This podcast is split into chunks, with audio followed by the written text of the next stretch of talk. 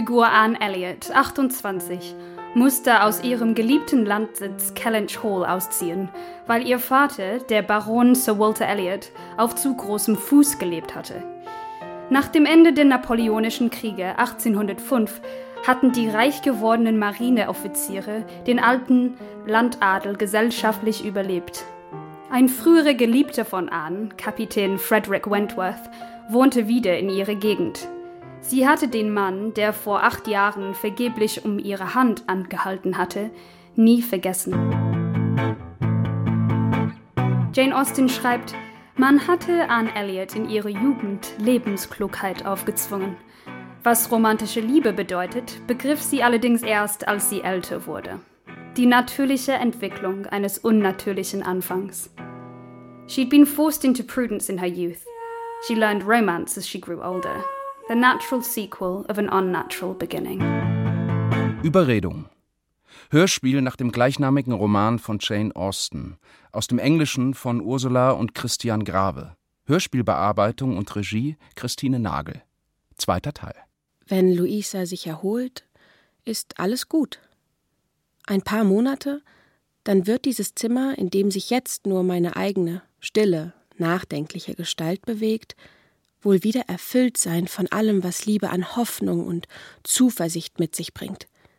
Von allem, was mir so wenig entspricht. Louisa Musgrove, ein junges Mädchen, das sich in Kapitän Wentworth verliebt hatte.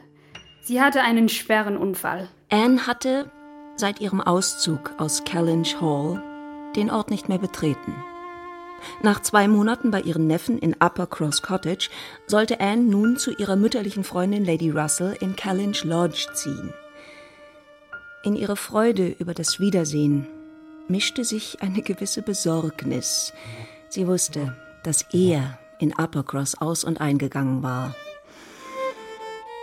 Lady Russell meinte, Anne sehe voller und besser aus.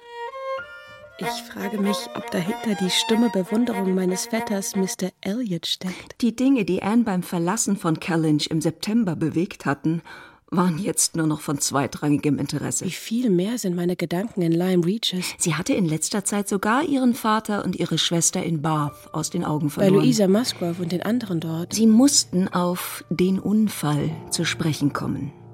Lady Russell bedauerte die Unklugheit und die Folgen.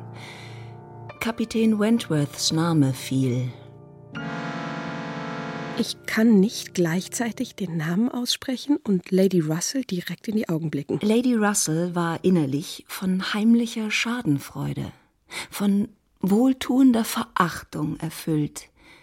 Dass der Mann, der mit 23 offensichtlich einen gewissen Sinn für den Wert einer Anne Elliot gehabt hatte, sich acht Jahre später von einer Louisa Musgrove umgarnen ließ. Als Lady Russell und Anne dem Admiralsehepaar Croft in Annes früherem Zuhause in Kellynch Hall einen Besuch abstatteten, erfuhren sie, dass Kapitän Wentworth Wer gestern da gewesen war. Dass ein verliebter junger Mann seiner Angebeteten den Hals statt das Herz. Das erste Mal seit dem Unfall. Er hat sich eigens nach mir erkundigt? und seiner Hoffnung Ausdruck verliehen, ich möge meine Anstrengungen gut überstanden haben. Eine sehr schlimme Geschichte. Eine sehr schlimme Geschichte. Ja, hat jeder davon gehört, dass ein verliebter junger Mann seiner Angebeteten den Hals statt das Herz bricht. Finden Sie nicht, Miss Elliot? Er sollte sich lieber den, er sollte sich lieber den eigenen Kopf zerbrechen als den anderen. Admiral Crofts Umgangston ist nicht ganz nach Lady Russells Geschmack. sehr unangenehm aber für ich Sie bin sein, davon entzückt. herzukommen und Seine Herzensgüte und charakterliche Geradheit sind unwiderstehlich. Gedacht, es muss sehr unangenehm sein. Äh, Bitte, äh, fühlen Sie sich wie zu Hause.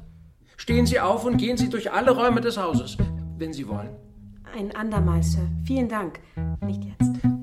Wenn Sie das nächste Mal an Ihren Vater schreiben, Miss Elliot, richten Sie bitte Grüße von mir und Mrs. Croft aus und sagen Sie, dass wir uns hier sehr wohlfühlen und nichts an dem Haus auszusetzen haben. Der Kamin im Frühstückszimmer raucht zwar ein wenig, zugegeben, aber nur, wenn der Nordwind darauf steht, und das kommt im Winter höchstens dreimal vor. Und genau besehen gibt es jetzt, wo wir die meisten Häuser der Umgebung kennen und es beurteilen können, eigentlich keins, das uns besser gefällt als dieses. Obwohl Luisa sich den Umständen entsprechend in Lyme Regis gut erholte, ließ sich noch keineswegs sagen, wann sie dem Transport nach Hause gewachsen sein würde. Anns Schwester Mary, die Louisa gepflegt hatte, und ihr Mann Charles kehrten wieder in ihr Cottage nach Uppercross zurück. Anne erkundigte sich nach Kapitän Bennick. Er ist ein komischer junger Mann. Wir haben ihn gebeten, ein oder zwei Tage mit uns zu kommen. Charles hat versprochen, mit ihm auf die Jagd zu gehen, und er schien sehr angetan. Aber dann machte er sehr fadenscheinige Ausflüchte. Ich vermute, er hatte Angst, sich zu langweilen.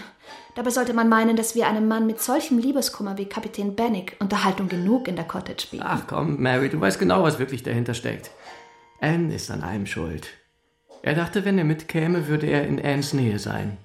Aber als er feststellte, dass Lady Russell drei Meilen entfernt wohnt, verließ ihn der Mut. Mary gab nur ungern nach. Ob sie nun Kapitän Bennick seiner Geburt oder seinem Stand nach nicht für würdig hielt, sich in eine Elliot zu verlieben, oder ob sie nicht zugeben wollte, dass Annes Anziehungskraft in Uppercross größer war als ihre eigene, mag dahingestellt sein. Er redet in den höchsten Tönen von Anne. Charles, ich habe ihn keine zweimal von Anne reden hören in der ganzen Zeit. Offen gesagt, Anne, er redet überhaupt nicht von dir. Ja, naja, na, er tut es natürlich nicht so direkt, aber trotzdem, es ist ganz offensichtlich, dass er dich ungeheuer bewundert. Er hat nichts als Bücher im Kopf, die er auf deine Empfehlung liest, und er möchte mit dir darüber reden. Ich habe gehört, wie er Henrietta alles erzählt hat. Eleganz, Liebenswürdigkeit, Schönheit. Miss Elliots Reize wollten kein Ende nehmen. Und darauf braucht er sich bestimmt nichts einzubilden. Seine Verlobte ist erst im Juni gestorben. Wer will schon ein solches Herz erobern? Finden Sie nicht auch, Lady Russell? Sie sind bestimmt meiner Meinung. Ich muss Kapitän Bennick erst kennenlernen, bevor ich ein Urteil fälle. Seinem Benehmen nach können Sie bestimmt bald mit seinem Besuch hier rechnen. Ich habe Sie also gewarnt, Lady Russell. Alle Bekannten von Anne sind mir jederzeit willkommen. Naja, was die Bekanntschaft mit Anne angeht, so halte ich ihn eher für meinen Bekannten, denn ich bin die letzten zwei Wochen jeden Tag mit ihm zusammen gewesen. Gut, ich werde Kapitän Bennick als euren gemeinsamen Bekannten begrüßen. Ich fürchte, Sie werden ihn nicht besonders umgänglich finden, Madame. Er ist einer der langweiligsten jungen Männer, die es je gegeben hat. Er ist manchmal mit mir von einem Ende des Strandes zum anderen gegangen, ohne ein einziges Wort zu sagen. Er ist ganz und gar kein wohlerzogener junger Mann. Sie werden ihn bestimmt nicht mögen. Da bin ich anderer Meinung, Mary. Ich glaube, Lady Russell wäre von seinem Verstand so angetan, dass sie an seinen Umgangsformen sehr bald nichts mehr auszusetzen hätte. Das glaube ich auch, Anne. Er ist genau Lady Russells Typ. Geben Sie ihm ein Buch und er liest den ganzen Tag. Ja, genau. Dann hockt er über seinem Buch und merkt gar nicht, wenn jemand mit ihm spricht oder wenn jemandem die Schere hinuntergefallen ist oder irgendetwas anderes passiert. Glaubt ihr, das würde Lady Russell mögen? Wirklich? Ich hätte nicht gedacht, dass meine Meinung über jemanden Anlass zu so unterschiedlichen Vermutungen geben könnte. Unbestechlich und nüchtern, wie ich mich nennen möchte. Ich bin wirklich neugierig, den Menschen zu sehen, der so entgegengesetzte Urteile herausfordert. Ich hoffe, er lässt sich dazu bewegen, hierher zu kommen. Und wenn er das tut, Mary, dann verspreche ich dir, meine Meinung ehrlich zu sagen. Und ich bin entschlossen, keine Vorurteile über ihn zu haben. Sie werden ihn nicht mögen, dafür verbürge ich mich. Übrigens haben wir auf dem Kopf in Lime Reaches unseren Vetter Mr. Elliot wieder getroffen. Oder besser gesagt, verfehlt. Wir haben uns nicht erkannt und am nächsten Morgen war er schon abgereist. Das ist ein Mann, dem ich nicht zu begegnen wünsche. Seine Weigerung, mit Sir Walter Elliot, dem Oberhaupt seiner Familie, auf freundschaftlichem Fuß zu stehen, hat einen sehr ungünstigen Eindruck bei mir hinterlassen. Lady Russell nimmt es also ihm immer noch übel. Vor vielen Jahren hatte sich Sir Walter sehr um Cousin Elliot bemüht. Er hätte ihn gern als Ehemann gesehen von Elizabeth, seiner ältesten Tochter. Doch Herr Cousin wollte lieber eine reiche Frau von niederer Herkunft heiraten für Elizabeth blieb das eine peinliche Geschichte. Über Kapitän Wentworth erhielt Anne, auch ohne dass sie sich zu fragen traute, unaufgefordert genügend Nachrichten. In dem Maße, wie es Luisa besser ging, ging es auch ihm besser. Er hatte Luisa nicht besucht, weil er Befürchtungen hatte, ein Gespräch könne nachteilige Folgen für sie haben. Er hatte davon gesprochen, eine Woche nach Plymouth zu fahren.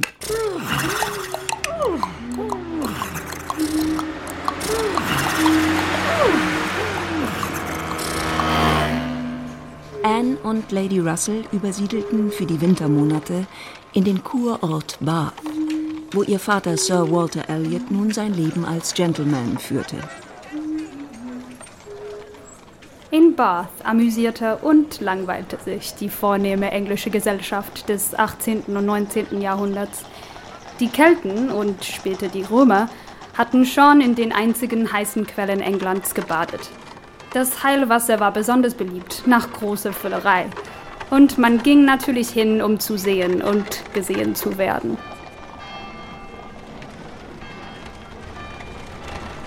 Heute langweilt sich die Mittelschicht im Thermalbad dieser kleinen Stadt. Dann werde ich Bath endlich wieder verlassen. Anne betrat das Haus ihres Vaters und ihrer älteren Schwester an der gehobenen Adresse in der Camden Road schweren Herzens und machte sich auf viele Monate der Gefangenschaft gefasst. Du siehst so gut aus. Das unerwartete Maß an Herzlichkeit, Das überrascht mich. das sie bei ihrer Begrüßung empfing, tat ihr allerdings wohl. Ihr Vater und ihre Schwester freuten sich, sie zu sehen. Gaunens Gesichtswasser? Nein. Du kannst nichts Besseres tun, als so weiterzumachen. Besser als gut kann es dir nicht gehen. so weiterzumachen. Besser als gut kann es dir nicht Sonst würde ich Sonst wirklich würde ich Gowland wirklich empfehlen. Gowland Mrs. Clay hat es auf meinen. Rat hin benutzt. Du siehst, wie es ihre. Sommersprossen beseitigt hat. Eine Verehrerin aus der Nachbarschaft von Kellynch Hall. Ich habe zwar nicht im geringsten den Eindruck, dass die Sommersprossen weniger geworden sind, aber man muss die Dinge auf sich zukommen lassen. Das Haus war zweifellos das Beste am Campton Place. Eine Bekanntschaft mit Sir Walter war außerordentlich gefragt. Man riss sich darum, sie zu besuchen. Ständig wurden Visitenkarten von Leuten bei ihnen abgegeben, die sie gar nicht kannten. Anne musste sich alles Mögliche über ihren Vetter Mr. Elliot anhören. Man hatte ihm nicht nur vergeben, sie waren entzückt von ihm. Er hatte wiederholt bei ihnen vorgesprochen und hatte einmal bei ihnen gegessen. Ich verstehe das nicht. Diese schnelle Versöhnung ist übertrieben. Ich glaube, hinter Mr. Elliots Wunsch, wieder von ihnen aufgenommen zu werden, steckt mehr, als auf den ersten Blick zu erkennen ist. Um 10 Uhr abends erschien Mr. Elliot. Es war derselbe, genau derselbe Mann. Nur, dass er anders gekleidet war als in Lyme. Anne trat etwas in den Hintergrund, während die anderen seine Begrüßung entgegennahmen. Erlauben Sie mir, Ihnen meine jüngere Tochter vorzustellen. Unter Lächeln und Erröten, das ihr ausgesprochen gut stand, zeigte Anne Mr. Elliot ihr hübsches Gesicht, welches er keineswegs vergessen hatte. Er hat nicht im mindesten geahnt, wer ich bin, als wir uns in Lyme begegnet sind. Aller Wahrscheinlichkeit nach war Mr. Elliot reicher als Sir Walter. Und der Besitz von Kellynch Hall würde ihm als Erbe so gewiss sein wie der Titel eines Barons. Er macht es wegen meiner Schwester.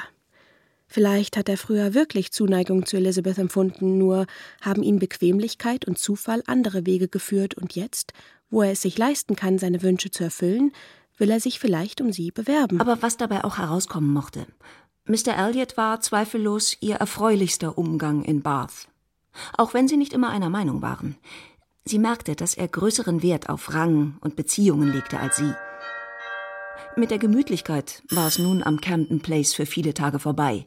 Die Zeitung von Bath kündigte eines Morgens die Ankunft der verwitweten Vicomtesse Dalrymple und ihrer Tochter, der gnädigen Miss Carteret, an, die zu Annes großem Bedauern mit den Elliots nah verwandt waren. ärgert mich, dass mein Vater sich solche Mühe gibt, eine Beziehung anerkannt zu sehen, von der wir sicher sein können, dass sie den Dalrymples völlig gleichgültig ist. Verzeihen Sie, liebe Cousine, Sie unterschätzen Ihre eigenen Ansprüche. Auf London mag, was Sie sagen, bei Ihrem zurückgezogenen Lebensstil vielleicht zutreffen, aber in Bath werden Sir Walter und seine Familie als Bekanntschaft immer gesucht. Nun ja, ich bin zweifellos zu stolz, um hinzunehmen, dass mein Wert so völlig vom Ort abhängt. Ich finde Ihre Entrüstung köstlich. Aber hier sind Sie in Bath. Und hier geht es darum, mit all dem Ansehen und der Würde, die einem Sir Walter entspricht, anerkannt zu werden. Lady Russell hatte sich nun ein abschließendes Urteil über Mr. Elliot Ich gebildet. bin keine Ehestifterin. Denn ich bin mir viel zu bewusst, wie ungewiss alle menschlichen Ereignisse und Berechnungen sind. Sie war davon überzeugt, dass er nicht nur die Absicht hatte, eines Tages Anne und nicht ihre Schwester Elizabeth zu heiraten, sondern dass er sie auch verdiente. Ich will nur sagen, falls dein Vetter sich in naher Zukunft um dich bewerben sollte und du geneigt wärest, ihn zu akzeptieren, besteht meiner Meinung nach alle Aussicht, dass ihr miteinander glücklich werdet. Und sie begann, die Zahl der Wochen zu überschlagen, die ihn von seiner Trauerzeit befreite. Alle Welt wird es für eine höchst wünschenswerte Verbindung halten. Aber ich glaube, dass sie auch glücklich sein wird. Mr. Elliot ist ein außerordentlich angenehmer Mann und in vieler Hinsicht halte ich sehr viel von ihm. Aber wir würden nicht zusammenpassen. Ich gebe zu, die Aussicht, dich als zukünftige Herrin von Kellynch Hall betrachten zu dürfen, als zukünftige Lady Elliot, die Hoffnung, dich anstelle deiner lieben Mutter zu sehen, wäre mir die allergrößte Freude. Anne musste sich abwenden, aufstehen, zu einem entfernten Tisch gehen und sich in vorgetäuschter Beschäftigung darüber beugen, um ihrer Gefühle Herr zu werden. Du bist ein Aussehen und Wesen das Ebenbild deiner Mutter. Und wenn ich mir ausmalen dürfte, dass du ihren Namen und ihr Haus übernimmst, an ihrem Platz sitzt und das Tischgebet sprichst, ihr nur dadurch überlegen, dass man dich mehr zu schätzen wüsste, meine liebste Anne, es würde mir mehr Freude bereiten, als man in meinem Alter noch erwarten kann. Einen Moment nahm diese Vorstellung ihre Fantasie und ihr Herz gefangen. Der Gedanke, den Platz meiner Mutter einzunehmen, den kostbaren Namen Lady Elliot in mir selbst wieder erstehen zu sehen, Kellynch wieder zu gewinnen, es wieder mein Zuhause zu nennen, mein Zuhause für immer, ist ein Zauber, dem ich mich nicht gleich entziehen kann? Lady Russell sagte nichts weiter, bereit auf die natürliche Entwicklung der Dinge zu vertrauen und überzeugt, wenn Mr. Elliot in diesem Augenblick in aller Schicklichkeit für sich selbst hätte sprechen können. Kurz und gut, sie glaubte, was Anne nicht glaubte. Ich werde Mr. Elliot niemals akzeptieren. Und es liegt nicht nur daran, dass mir immer noch alle Männer außer einem gleichgültig sind. Ich durchschaue Mr. Elliot nicht wirklich.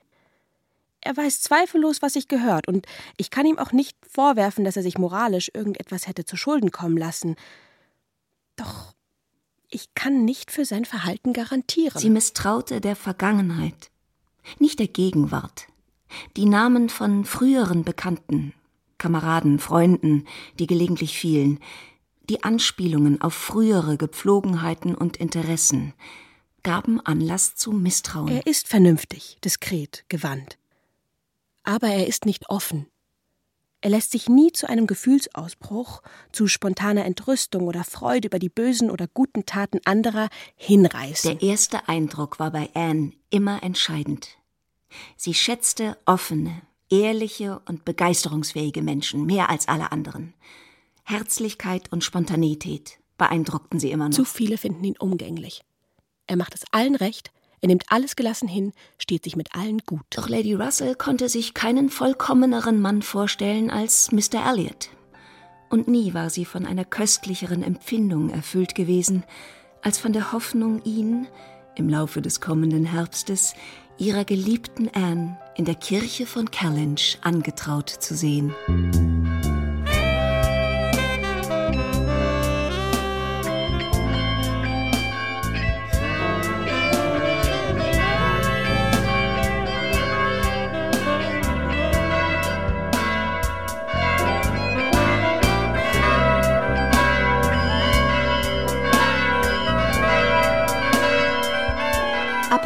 1. Februar 1815.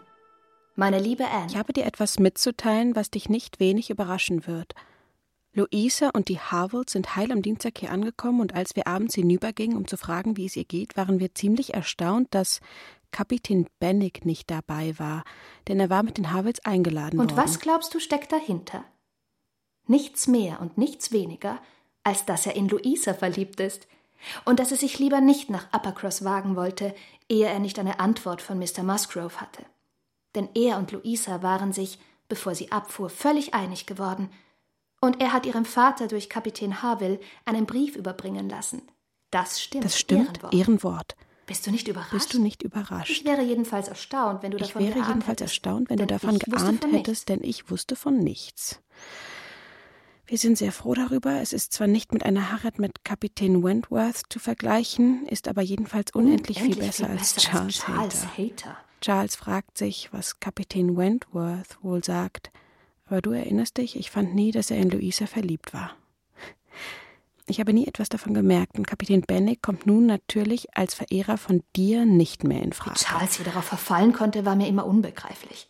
Zwar keine großartige Heirat für Louisa Musgrove, aber tausendmal besser, als in die Haters einzuheiraten. Kapitän Bennick und Louisa Musgrove, zwei so gegensätzliche Charaktere. Worin mag die Anziehung bestehen? Natürlich hatten sie sich über Gedichte ineinander verliebt.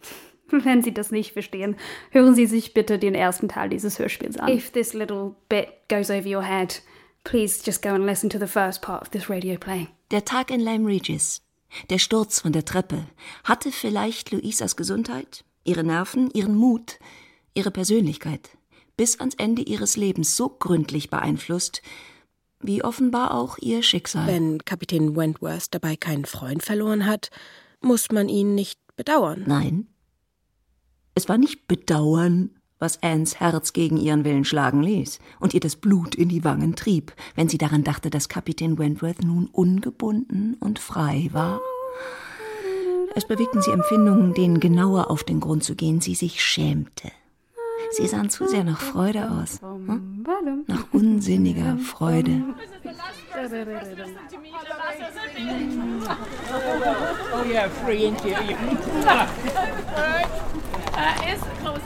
Eines Tages ergab es sich, dass Anne Lust hatte, allein spazieren zu gehen. Und als sie die Milsom Street hinaufging, hatte sie das Glück, Admiral Croft zu begegnen. Er stand, die Hände auf dem Rücken, allein vor dem Schaufenster einer Kunsthandlung, in ernsthafter Betrachtung eines Druckes. Ach, Sie sind es. Ich komme nie an diesem Laden vorbei, ohne stehen zu bleiben. Was das hier für ein komisches Schiff ist. Haben Sie so etwas schon einmal gesehen? Was für merkwürdige Kerle diese großartigen Maler sein müssen, wenn sie glauben, dass jemand in solch einer unförmigen kleinen Nussschale sein Leben aufs Spiel setzen würde. Ich würde mich damit über keinen Ententeich trauen. Naja, wohin führt Ihr Weg? Ich bin auf dem Weg nach Hause. Dann machen wir beiden zusammen einen gemütlichen Spaziergang. Und Sie werden etwas zu hören bekommen, was Sie erstaunen wird. Aber zuallererst müssen Sie mir den Namen der jungen Dame sagen, von der ich erzählen will. Die junge Dame, um die wir uns alle solche Sorgen gemacht haben. Die eine Miss Musgrove, der das alles zugestoßen ist.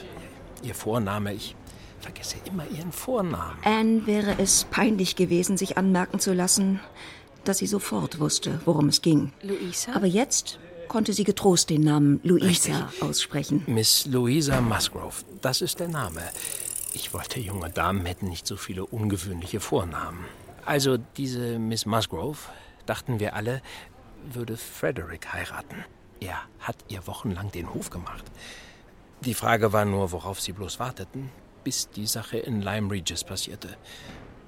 Danach war allerdings klar, dass sie warten mussten, bis ihr Kopf wieder in Ordnung war.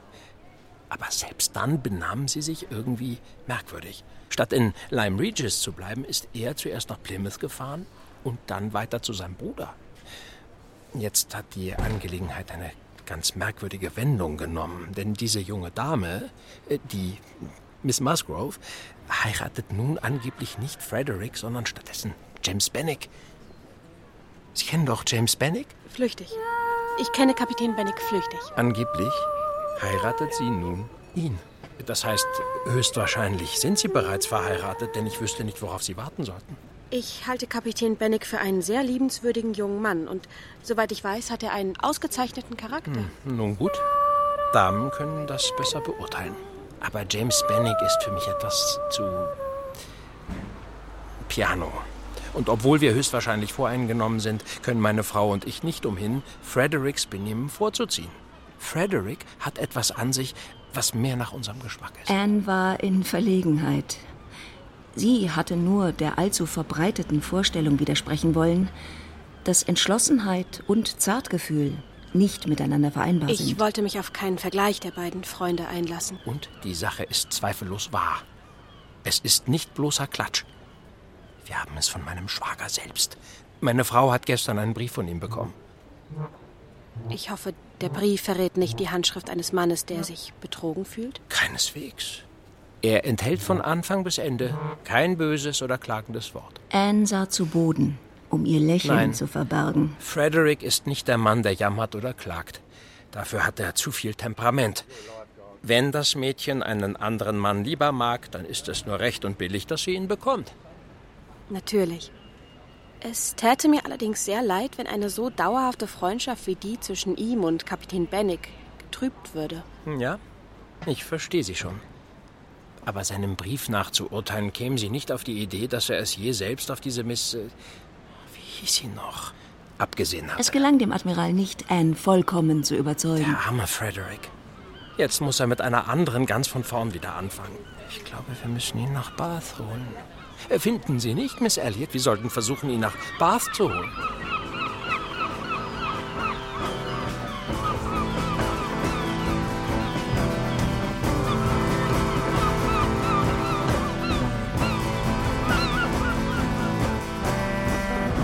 Während Admiral Croft mit Anne diesen Spaziergang machte, war Kapitän Wentworth bereits auf dem Weg nach Bath.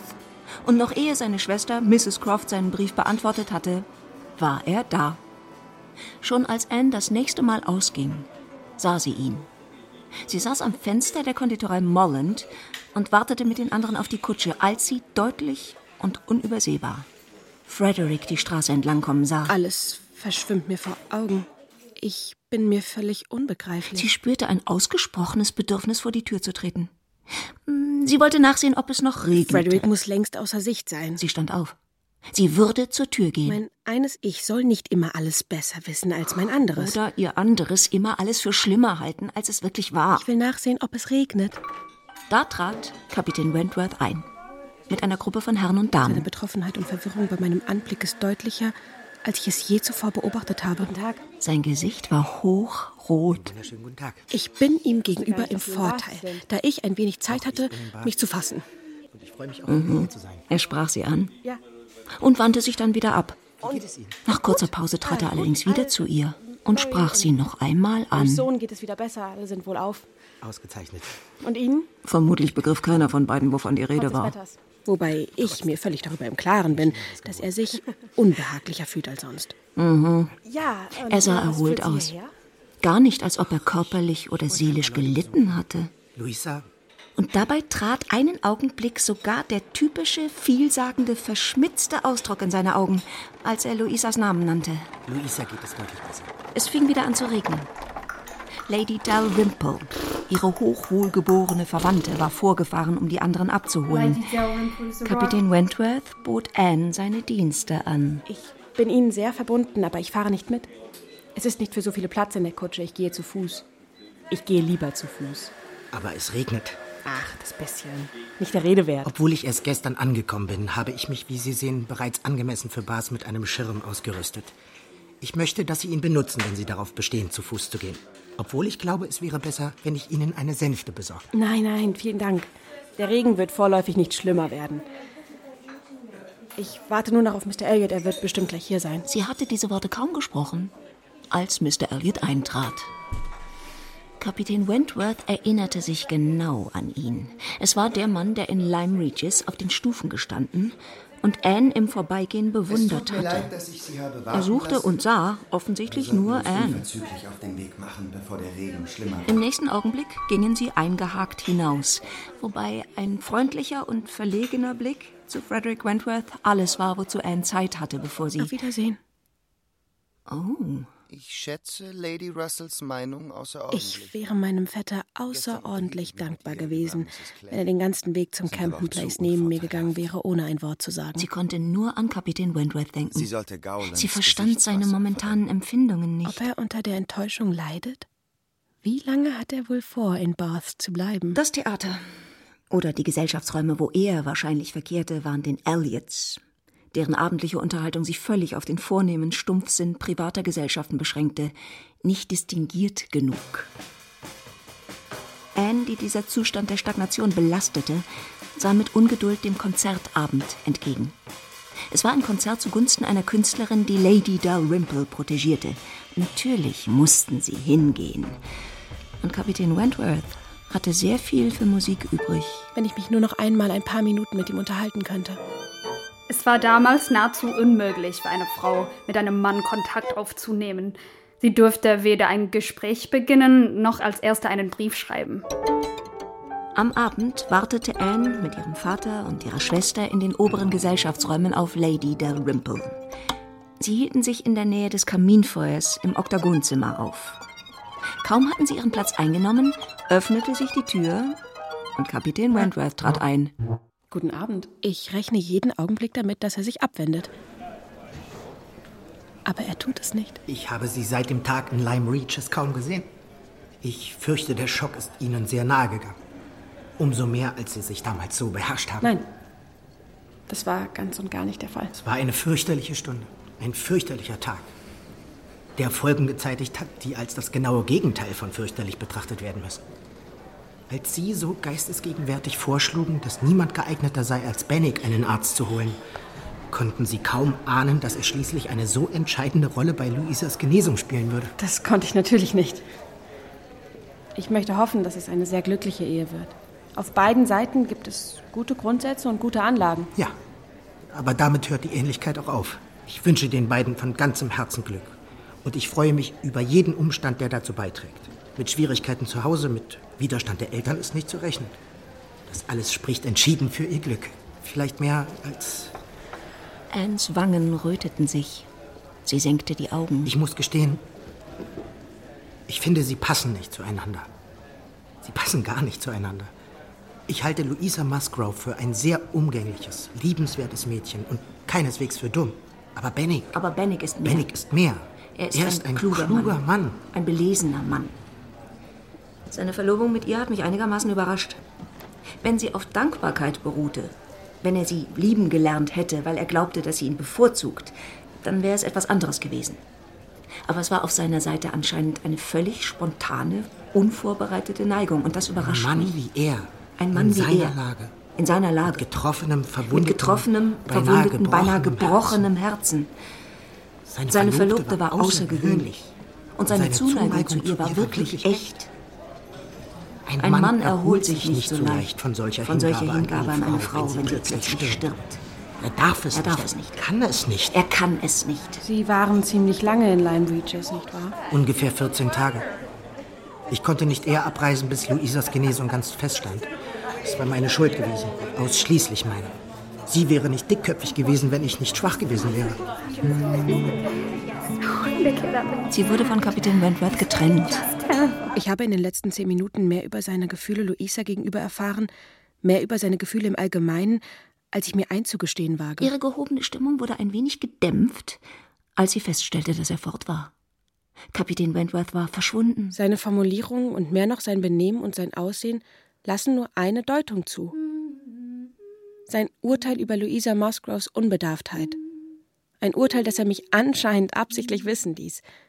Sein Erstaunen über Kapitän Bennig, seine Ansichten über eine erste starke Zuneigung, angefangene Sätze, die er nicht beenden konnte, sein deutlich abgewandter Blick und sein vielsagender Ausdruck.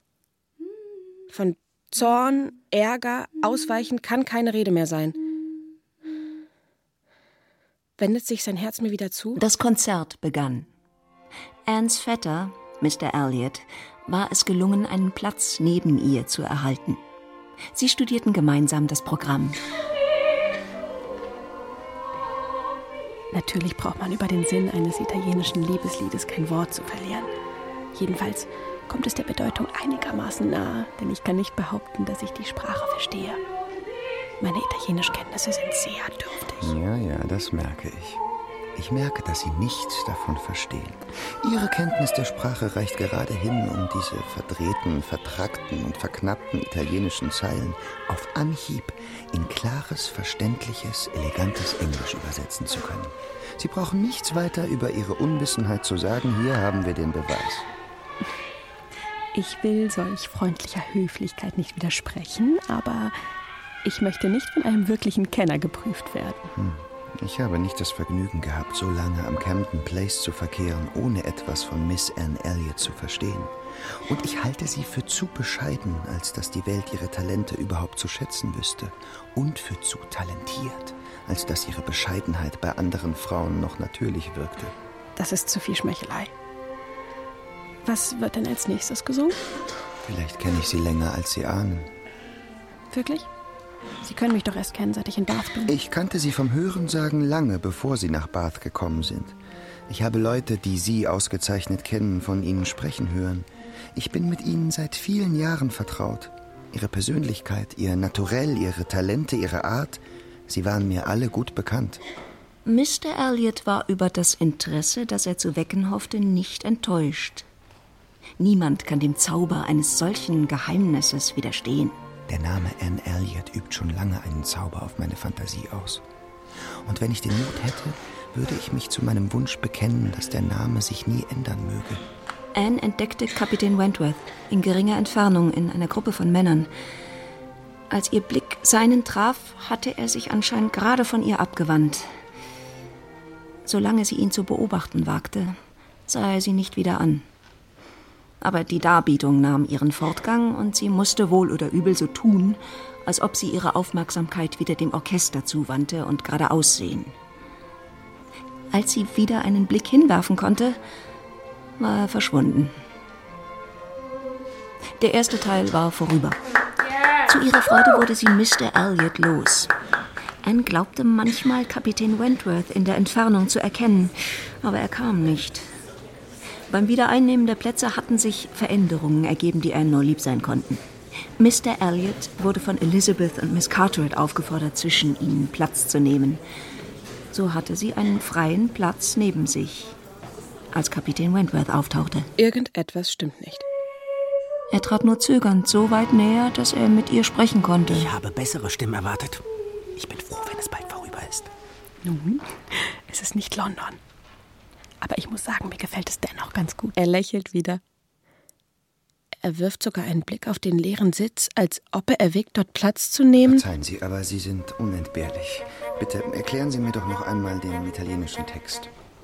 Ich muss mich verabschieden. Ich muss so schnell als möglich nach Hause. Verdient diese Arie nicht, dass Sie bleiben? Hier verdient nichts, dass ich bleibe. Eifersucht auf Mr. Elliot.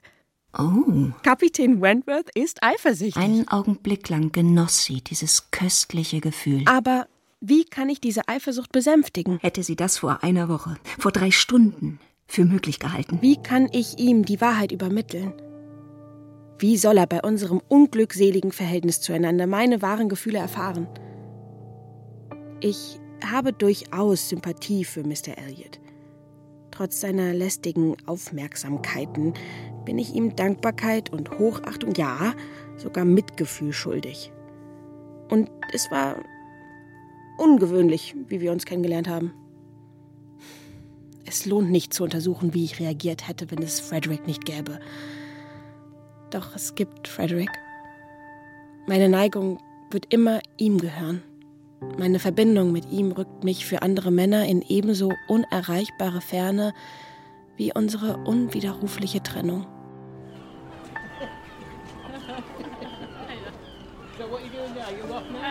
Während Sir Walter und Elizabeth unverdrossen ihr Glück am Laura Place bei ihrer adligen Verwandtschaft Lady Dalrymple und Tochter suchten, erneuerte Anne eine Bekanntschaft ganz anderer Art. Sie hatte erfahren, dass eine alte Schulfreundin in Bath lebte, die aufgrund einstiger Freundlichkeit und jetzigen Unglücks doppelten Anspruch auf ihre Teilnahme hatte. Anne war damals unglücklich im Internat in Bath gewesen, denn sie trauerte um den Verlust ihrer Mutter, an der sie sehr gehangen hatte, litt unter der Trennung von zu Hause und empfand all den Kummer, den ein 14-jähriges Mädchen von starker Sensibilität und nicht sehr großer Unbekümmertheit in einer solchen Situation empfindet. Zwölf Jahre waren vergangen, seit sie Mrs. Smith zum letzten Mal gesehen hatte. Mrs. Smith war mittlerweile verwitwet und arm. Ihr Mann hatte bei seinem Tod vor ungefähr zwei Jahren seine Geschäfte finanziell zerrüttet zurückgelassen. Sie hatte zu allem Unglück noch schweres Rheuma, das sie vorübergehend zum Krüppel machte. Deswegen war sie nach Bath gekommen und wohnte in der Nähe der heißen Bäder in sehr bescheidenen Verhältnissen. Mrs. Smith bat sofort um einen Bericht vom Konzert. Oh, ihr Gesicht verrät mir eindeutig. Ihr Gesicht verrät mir eindeutig, dass Sie gestern Abend mit dem Menschen zusammen waren, der Ihnen am liebsten auf der ganzen Welt ist. Der Person, die Sie im Augenblick mehr interessiert als alle anderen Menschen auf der Welt. Woher weiß sie wohl von Kapitän Wentworth? Weiß Mr. Elliot von Ihrer Bekanntschaft mit weiß mir? Weiß Mr. Elliot von Ihrer Bekanntschaft mit mir? Weiß er, dass ich in Bath bin? Mr. Elliot? Kennen Sie Mr. Elliot? Ich kannte ihn recht gut. Wir haben uns lange nicht gesehen. Davon wusste ich ja gar nichts. Hätte ich es gewusst, dann hätte ich mir das Vergnügen gegönnt, mit ihm über Sie zu sprechen. Ich möchte, dass Sie sich für mich einsetzen. Er kann mir einen großen Gefallen tun, und wenn Sie, meine liebe Miss Elliot, die Güte hätten, sich dafür einzusetzen, wäre der Erfolg so gut wie sicher. Mit dem allergrößten Vergnügen, aber ich fürchte, Sie unterstellen mir einen größeren Anspruch auf Mr. Elliot, als ich tatsächlich habe. Sie dürfen mich lediglich als Verwandte von Mr. Elliot betrachten. Ich sehe, ich bin ein bisschen voreilig gewesen. Ich bitte um Verzeihung. Ich hätte die offizielle Ankündigung abwarten sollen. Nächste Woche darf ich doch bestimmt damit rechnen, dass alles beschlossene Sache ist und meine eigenen egoistischen Pläne auf Mr. Elliots Glück bauen. Nein, weder nächste noch übernächste. Glauben Sie mir, dass nichts, womit Sie rechnen, beschlossene Sache ist. Ich werde Mr. Elliot nicht heiraten. Wie kommen Sie denn nur darauf? Wo finden Sie eine bessere Partie? Meine liebe Mrs. Smith, Mr. Elliots Frau ist erst gut ein halbes Jahr tot. Wie kann man ihm unterstellen, dass er irgendjemanden den Hof macht? Vergessen Sie mich nur nicht, wenn Sie verheiratet sind. Kannten Sie ihn gut? Sehr gut. Wirklich? Nachdem Anne sich den ausführlichen Bericht über Mr. Elliot angehört hatte, konnte sie nicht umhin, Erstaunen darüber zu äußern, dass Mrs. Smith zu Beginn ihrer Unterhaltung so vorteilhaft von ihm gesprochen Mr. hatte. ist ein Mann ohne Herz und Gewissen. Ein berechnender, vorsichtiger, kaltblütiger Mensch, der nur an sich selbst denkt, der sich in seinem eigenen Interesse oder zu seinem eigenen Vorteil jede Grausamkeit oder jeden Verrat zu Schulden kommen ließe, den man ohne Risiko für das eigene Ansehen begehen kann. Er hat kein Mitgefühl für andere. Leute, an deren Ruin hauptsächlich er schuld ist, lässt er ohne die geringsten Gewissensbisse fallen und im Stich. Er ist jedem Gefühl von Gerechtigkeit oder Mitleid gegenüber unzugänglich. Ach, sein Herz ist schwarz. Kalt und schwarz. Wieder eine Abendgesellschaft, wieder verteilt im Raum Anne, Kapitän Wentworth und die anderen. Anne im Gespräch mit ihrer Schwester Mary und deren Mann Charles. Ich habe für diese Art Abendvergnügung nichts übrig und würde es nur zu gerne gegen einen Theaterbesuch eintauschen. Alle hören zu. Auch Frederick. Kapitän Wentworth stand auf und ging zum Kamin herüber. Wahrscheinlich mit dem Hintergedanken, ihn gleich wieder zu verlassen und sich in weniger leicht durchschaubarer Absicht neben Anne zu setzen. Sie sind noch nicht lange genug in Bars, um Gefallen an den hiesigen Abendgesellschaften zu finden. Oh nein, mir liegt an dem üblichen Verlauf dieses Abends gar nichts. Ich spiele nicht gern Karten. Das taten Sie früher auch nicht. Sie hatten nie etwas für Karten übrig. Aber die Zeit bringt viele Veränderungen mit sich. So sehr habe ich mich nicht verändert. Ja, es ist eine lange Zeit. Achteinhalb Jahre sind eine lange Zeit. Die Tür wurde abrupt aufgerissen für Sir Walter und Elizabeth. Anne überkam sofort Befangenheit. Die Ausgelassenheit im Zimmer wandelte sich in kalte Höflichkeit, um der herzlosen Förmlichkeit ihres Vaters und ihrer Schwester gerecht zu Wie werden. demütigend zu spüren, dass es so ist. Kapitän Wentworth wurde von beiden wieder zur Kenntnis genommen. Elizabeth richtete einmal sogar das Wort an ihn. Formvollendet wurden Einladungskarten für eine Abendgesellschaft am folgenden Abend auf den Tisch gelegt. Eine Karte ganz betont für Kapitän Wentworth. Die Wahrheit war, dass Elizabeth lange genug in Bath war, um die Bedeutung eines Mannes von solchem Auftreten und solcher Erscheinung zu begreifen. Die Vergangenheit bedeutete nichts. Die Gegenwart bedeutete, dass ein Kapitän Wentworth sich in ihrem Wohnzimmer gut ausnehmen würde. Ich kenne Frederick. Ich sehe Verachtung in seinem Blick. Ich wage nicht zu glauben, dass er bereit ist, dieses Entgegenkommen als Entschuldigung für die früheren Affronts zu akzeptieren. Elizabeth hat tatsächlich alle in die Einladung eingeschlossen. Es wundert mich nicht, dass Kapitän Wentworth höchst erfreut ist. Er kann sich gar nicht von der Karte trennen. Anne wandte sich ab, um nicht noch mehr Peinliches sehen oder hören zu müssen. Am nächsten Vormittag folgte Anne verspätet einer Einladung zu den Musgroves in das Gasthaus White Hart. Die Gesellschaft bestand schon aus Mrs. Musgrove, Mrs. Croft, Kapitän Harville und Kapitän Wentworth. Henrietta und Louisa waren gegangen und hatten strengste Anweisung gegeben, Anne festzuhalten, bis sie zurückkämen. Wir schreiben den Brief am besten jetzt, Habe, wenn du mir Schreibzeug gibst. Kapitän Wentworth drehte ihr an einem Tisch den Rücken zu. Im nächsten Augenblick drehte er sich um und warf ihr einen kurzen, vielsagenden Blick zu. Kapitän Harville trat an eines der Fenster. Er forderte Anne auf, zu ihm herüberzukommen. In der Hand hielt er eine gemalte Miniatur. Wissen Sie, wer das ist? Natürlich. Kapitän Bennick. Sie können sich denken, für wen es ist. Aber dieses, sein Porträt, wurde nicht für Luisa gemalt, sondern für seine verstorbene Verlobte, meine Schwester Fanny. Ausgerechnet ich habe nun den Auftrag, es für eine andere rahmen zu lassen. Wentworth schreibt gerade deswegen. Fanny hätte ihn nicht so bald vergessen. Nein, das will ich gerne glauben. Es war nicht ihre Art. Sie hing sehr an ihm. Es wäre die Art keiner Frau, die wirklich liebt. Glauben Sie, das gilt für Ihr ganzes Geschlecht? Ja. Wir vergessen euch sicher nicht so schnell wie ihr uns. Vielleicht ist das eher unser Schicksal als unser Verdienst. Wir können nicht anders. Wir wohnen zu Hause, still und abgeschlossen und werden das Opfer unserer Gefühle. Ihr seid gezwungen, euch zu betätigen. Ihr habt immer einen Beruf, Interessen, Beschäftigungen der einen oder anderen Art, die euch immer wieder in die Welt zurückführen.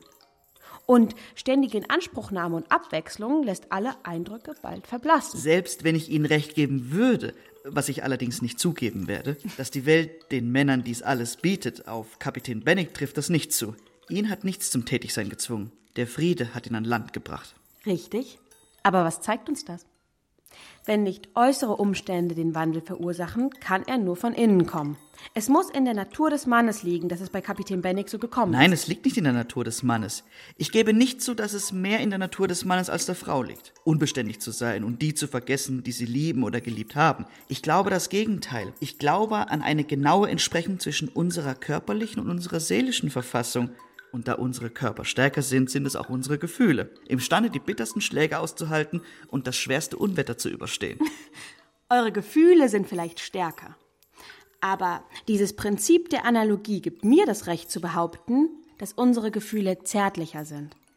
Männer sind robuster als Frauen, aber sie leben nicht länger. Und genau das erklärt meine Ansicht über die Art ihrer Zuneigung. Ja, es wäre zu viel für euch, wenn es anders wäre. Ihr habt mit genügend Schwierigkeiten und Gefahren zu kämpfen. Ihr müsst euch immer mühen und anstrengen und euch jedem Risiko und jeder Entbehrung aussetzen. Haus und Heimat und Freunde, alles verlassen. Weder Zeit noch Gesundheit noch Leben euer eigen nennen. Es wäre wirklich zu viel, wenn weibliche Gefühle zu alledem noch hinzukämen. Wir werden uns über diese Frage nie einigen. Das glaube ich auch. Kapitän Wentworth war die Feder entfallen. Anne erschrak, dass er doch näher saß, als sie angenommen hatte. Hast du deinen Brief fertig? What's that? Nicht ganz. Noch ein paar Zeilen.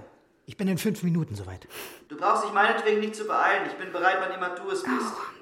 Also, Miss Elliot, wie ich schon sagte, wir werden uns über diese Frage nie einigen. Das könnten wohl auch kein Mann und keine. Frau. Aber lassen Sie mich wenigstens anmerken, dass alle historischen Fälle gegen Sie sprechen. Alle Geschichten in Prosa und Vers. Und ich glaube nicht, dass ich je in meinem Leben ein Buch aufgeschlagen habe, das nicht etwas über die Unbeständigkeit der Frauen zu sagen gehabt hätte. Lieder und Sprichwörter, alle handeln von weiblicher Untreue. Aber vielleicht werden Sie sagen, die sind doch alle von Männern geschrieben. Werde ich vielleicht. Nein, keine Anspielung auf Beispiele aus Büchern, wenn ich bitten darf. Oh ja. Männer haben immer den Vorteil vor uns gehabt, dass sie ihre eigene Version erzählen konnten. Sie haben die Vorzüge der Erziehung in viel größerem Maße genossen. Sie haben die Feder in der Hand gehabt. Nein, Bücher lasse ich als Beweismaterial nicht gelten. Aber wie sollen wir denn etwas beweisen? Wir werden nichts beweisen. Wir können nicht erwarten, in diesem Punkt irgendetwas zu beweisen. Yes, Anne. Es handelt sich Yes. um unterschiedliche Meinungen, für die es keine Beweise gibt. Wir fangen vermutlich alle mit einer gewissen Parteilichkeit für unser eigenes Geschlecht an. Und mit dieser Parteilichkeit deuten wir dann jeden Vorfall, der sich in unserem Kreis ereignet, zu seinen Gunsten. Und viele dieser Fälle sind solche, die man nicht erwähnen kann, ohne einen Vertrauensbruch zu begehen oder Dinge zu sagen, die nicht gesagt werden sollten. Wenn ich Ihnen nur verständlich machen könnte, wie ein Mann leidet, wenn er einen letzten Blick auf Frau und Kinder wirft und dem Boot, in dem er sie wegschickt, nachsieht und sagt, Gott weiß, ob wir uns je wiedersehen. Ja. Ich spreche natürlich nur von Männern, Ja, die ein Herz haben. Oh, ich hoffe, ich lasse allen Gerechtigkeit widerfahren. Ich hätte nichts als Verachtung verdient, wenn ich zu behaupten wagte, dass wirklich echte Zuneigung und Beständigkeit nur unter Frauen zu finden sei. Nein. Ich glaube, die Männer sind in der Ehe zu allem fähig, was groß und gut ist. Ich glaube, sie sind jeder großen Anstrengung, jeder häuslichen Anforderung gewachsen, solange sie, wenn ich mir den Ausdruck erlauben darf, solange sie ein Ziel haben. Ich meine, solange die Frau, die sie lieben, lebt und für sie lebt. Den einzigen Anspruch, den ich für mein eigenes Geschlecht erhebe, ist, dass wir länger lieben. auch wenn die Liebe oder die Hoffnung darauf verschwunden sind. Sie sind eine gute Seele. Mit ihnen kann man nicht streiten. Und wenn ich an Bennig denke, ist mir der Mund ohnehin versiegelt. Kapitän Wentworth hatte seinen Brief in größter Hast versiegelt und war aus dem Zimmer verschwunden, ohne einen einzigen Blick. Doch plötzlich wurde die Tür wieder geöffnet. Er war es selbst. Er bat um Verzeihung, aber er habe seine Handschuhe vergessen. Er zog einen Brief unter den verstreuten Papieren hervor, legte ihn mit einem kurzen, eindringlichen und flehentlichen Blick auf Anne vor sie hin und war wieder aus dem Zimmer. Bei dem Brief mit der kaum leserlichen Aufschrift Miss A.E. Anne Elliot handelte es sich offenbar um den, den er so hastig zusammengefaltet hatte. Von dem Inhalt dieses Briefes hing alles ab, alles war möglich, alles, außer Ungewissheit, ließ sich ertragen. Ich kann nicht länger schweigend zuhören. Ich muss durch die Mittel mit Ihnen sprechen, die mir zur Verfügung stehen. Sie durchbohren meine Seele. Ich schwanke zwischen Qual und Hoffnung, Sagen Sie nicht, dass ich zu spät komme, dass diese kostbaren Gefühle für immer verloren sind. Ich biete Ihnen noch einmal meine Hand mit einem Herzen, das noch mehr das Ihre ist als vor achteinhalb Jahren, als Sie es fast gebrochen hätten. Wie können Sie sagen, dass Männer schneller vergessen als Frauen, dass ihre Liebe früher stirbt? Ich habe nie eine andere geliebt als Sie. Ungerecht war ich vielleicht, schwach und verbittert war ich bestimmt, aber niemals unbeständig. Sie allein haben mich nach Bath gelockt. Für Sie allein denke und plane ich. Haben Sie das nicht bemerkt? Ich hätte nicht die letzten zehn Tage abgewartet, hätte ich Ihre Gefühle verstanden, so wie Sie meine durchschaut haben müssen. Sie senken Ihre Stimme, aber ich kann die Laute dieser Stimme unterscheiden, wenn andere sie nicht einmal hören würden unvergleichlich gutes, unvergleichlich edles Wesen. Sie lassen uns wirklich Gerechtigkeit widerfahren. Sie glauben, dass es wahre Zuneigung und Beständigkeit unter den Männern gibt. Seien Sie versichert, dass sie glühend und unerschütterlich ist bei Ihrem F.W. Ich muss gehen. Im Ungewissen über mein Schicksal, aber ich werde hierher zurückkehren oder Ihrer Gesellschaft so bald wie möglich folgen. Ein Wort, ein Blick von Ihnen wird darüber entscheiden, ob ich das Haus Ihres Vaters heute Abend oder nie wieder betrete. Von einem solchen Brief konnte man sich so schnell nicht erholen. Annes Glück war überwältigend. Aber bevor sie die Bedeutung in ihrer ganzen Tragweite erfasst hatte, kamen Charles, Mary und Henrietta herein. Die unbedingte Notwendigkeit, unverändert zu erscheinen, forderte ihr äußerste Anstrengung ab. Sie verstand nicht ein Wort von dem, was sie sagten. Und in ihrer Verzweiflung sagte sie, sie wolle nach Hause gehen. Danke. Ich brauche keine Sänfte. Ausgeschlossen. Es wird mir gut tun, zu Fuß zu gehen. Ich bin mir sicher, dass ich Frederick treffen werde. Aber in seiner ehrlichen Besorgnis und Gefälligkeit wollte ihr Schwager Charles sie unbedingt nach Hause begleiten. Er ließ sich nicht davon abhalten. Das ist beinahe grausam. Aber ich kann ihm nicht böse sein. Sie waren in der in der Union Street. Als schnellere Schritte hinter ihr ihr gerade Zeit ließen, sich auf den Anblick von Kapitän Wentworth vorzubereiten. Er gesellte sich zu ihnen. Aber als sei er unentschlossen, ob er in ihrer Gesellschaft bleiben oder weitergehen solle, schwieg er in welche Richtung und sah sie? sie nur an. Ich weiß selbst nicht recht. Kommen Sie in die Nähe von Camden Place? Charles bog ab. Anne und Frederick waren allein. Sie tauschten noch einmal all die Empfindungen und all die Versprechen aus, die schon einmal alles zu einem guten Ende hatten bringen sollen, auf die aber so unendlich viele Jahre der Trennung und Entfremdung gefolgt waren. Ich hatte die Absicht, sie zu vergessen und habe geglaubt, das erreicht zu haben. Aber ich bin ihnen unbewusst treu geblieben. Ich dachte, ich war gleichgültig. Aber ich war doch nur verbittert. Und als Lady Russell im Konzert hinter mir saß, wurde mir klar, dass alles gegen mich sprach. Die Erinnerung daran, was ihre Überredung einmal angerichtet hatte. Bedenken Sie, dass es eine Überredung zugunsten der Sicherheit und nicht des Risikos war. Ich hatte keinen Grund zu glauben, dass Lady Russell an Autorität verloren hatte. Ich habe gedacht, mein Benehmen Ihnen gegenüber hätte Ihnen einige solcher Gedanken ersparen können. Der Abend kam. Die Wohnzimmer im Campton Place waren erleuchtet, die Gesellschaft versammelt. Es war nur ein Kartenabend, eine alltägliche Angelegenheit. Zu zahlreich für Vertraulichkeit, zu beschränkt für Abwechslung. Aber noch nie war Anne ein Abend so schnell vergangen. Ich habe über die Vergangenheit nachgedacht. Ich meine, was mich selbst betrifft. Und ich glaube immer noch, ich hatte recht, so sehr ich auch darunter gelitten habe, mich von Lady Russell leiten zu lassen. Für mich war sie so etwas wie eine Mutter. Missverstehen Sie mich nicht. Ich will damit nicht sagen, dass der Rat nicht falsch war. Ich will damit nur sagen, ich hatte recht, mich ihr zu unterwerfen. Wenn ich mich nicht irre, so ist ein starkes Pflichtgefühl bei einer Frau keineswegs das Schlechteste. Ich vertraue darauf, dass Lady Russell bald Gnade vor mir findet. Aber ich habe auch über die Vergangenheit nachgedacht. Und ich habe mir die Frage gestellt, ob es nicht sogar einen noch größeren Feind gegeben hat als jene Dame. Mich selbst. Aber ich war zu stolz. Wie bei anderen großen Männern nach einer Niederlage muss mein Verstand versuchen, sich damit abzufinden, dass er vom Glück abhängt. Ich muss lernen, damit fertig zu werden, dass ich glücklicher bin, als ich verdiene. Wer wüsste nicht, was darauf folgte. Wenn zwei junge Leute es sich in den Kopf setzen zu heiraten, werden sie diese Absicht mit aller Beharrlichkeit in die Tat umsetzen. Lady Russell beabsichtigte, wie es sich gehört, Kapitän Wentworth in ihr Herz zu schließen. Anne. Anne war voll Zärtlichkeit und wurde dafür voll und ganz durch Kapitän Wentworths Liebe belohnt. Nur sein Beruf ließ ihre Freunde manchmal wünschen, ihre Zärtlichkeit wäre geringer.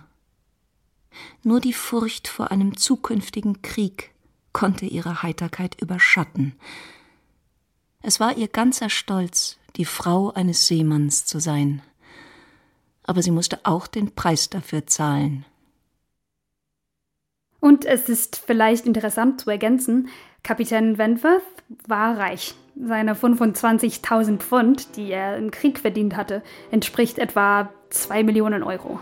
Annes Vater, der verarmte Baron Walter Elliot, hingegen konnte seiner Tochter nur einen kleinen Teil der 10.000 Pfund Mitgift geben, auf die sie eigentlich Anspruch hatte. Überredung. Hörspiel nach dem gleichnamigen Roman von Jane Austen. Zweiter Teil.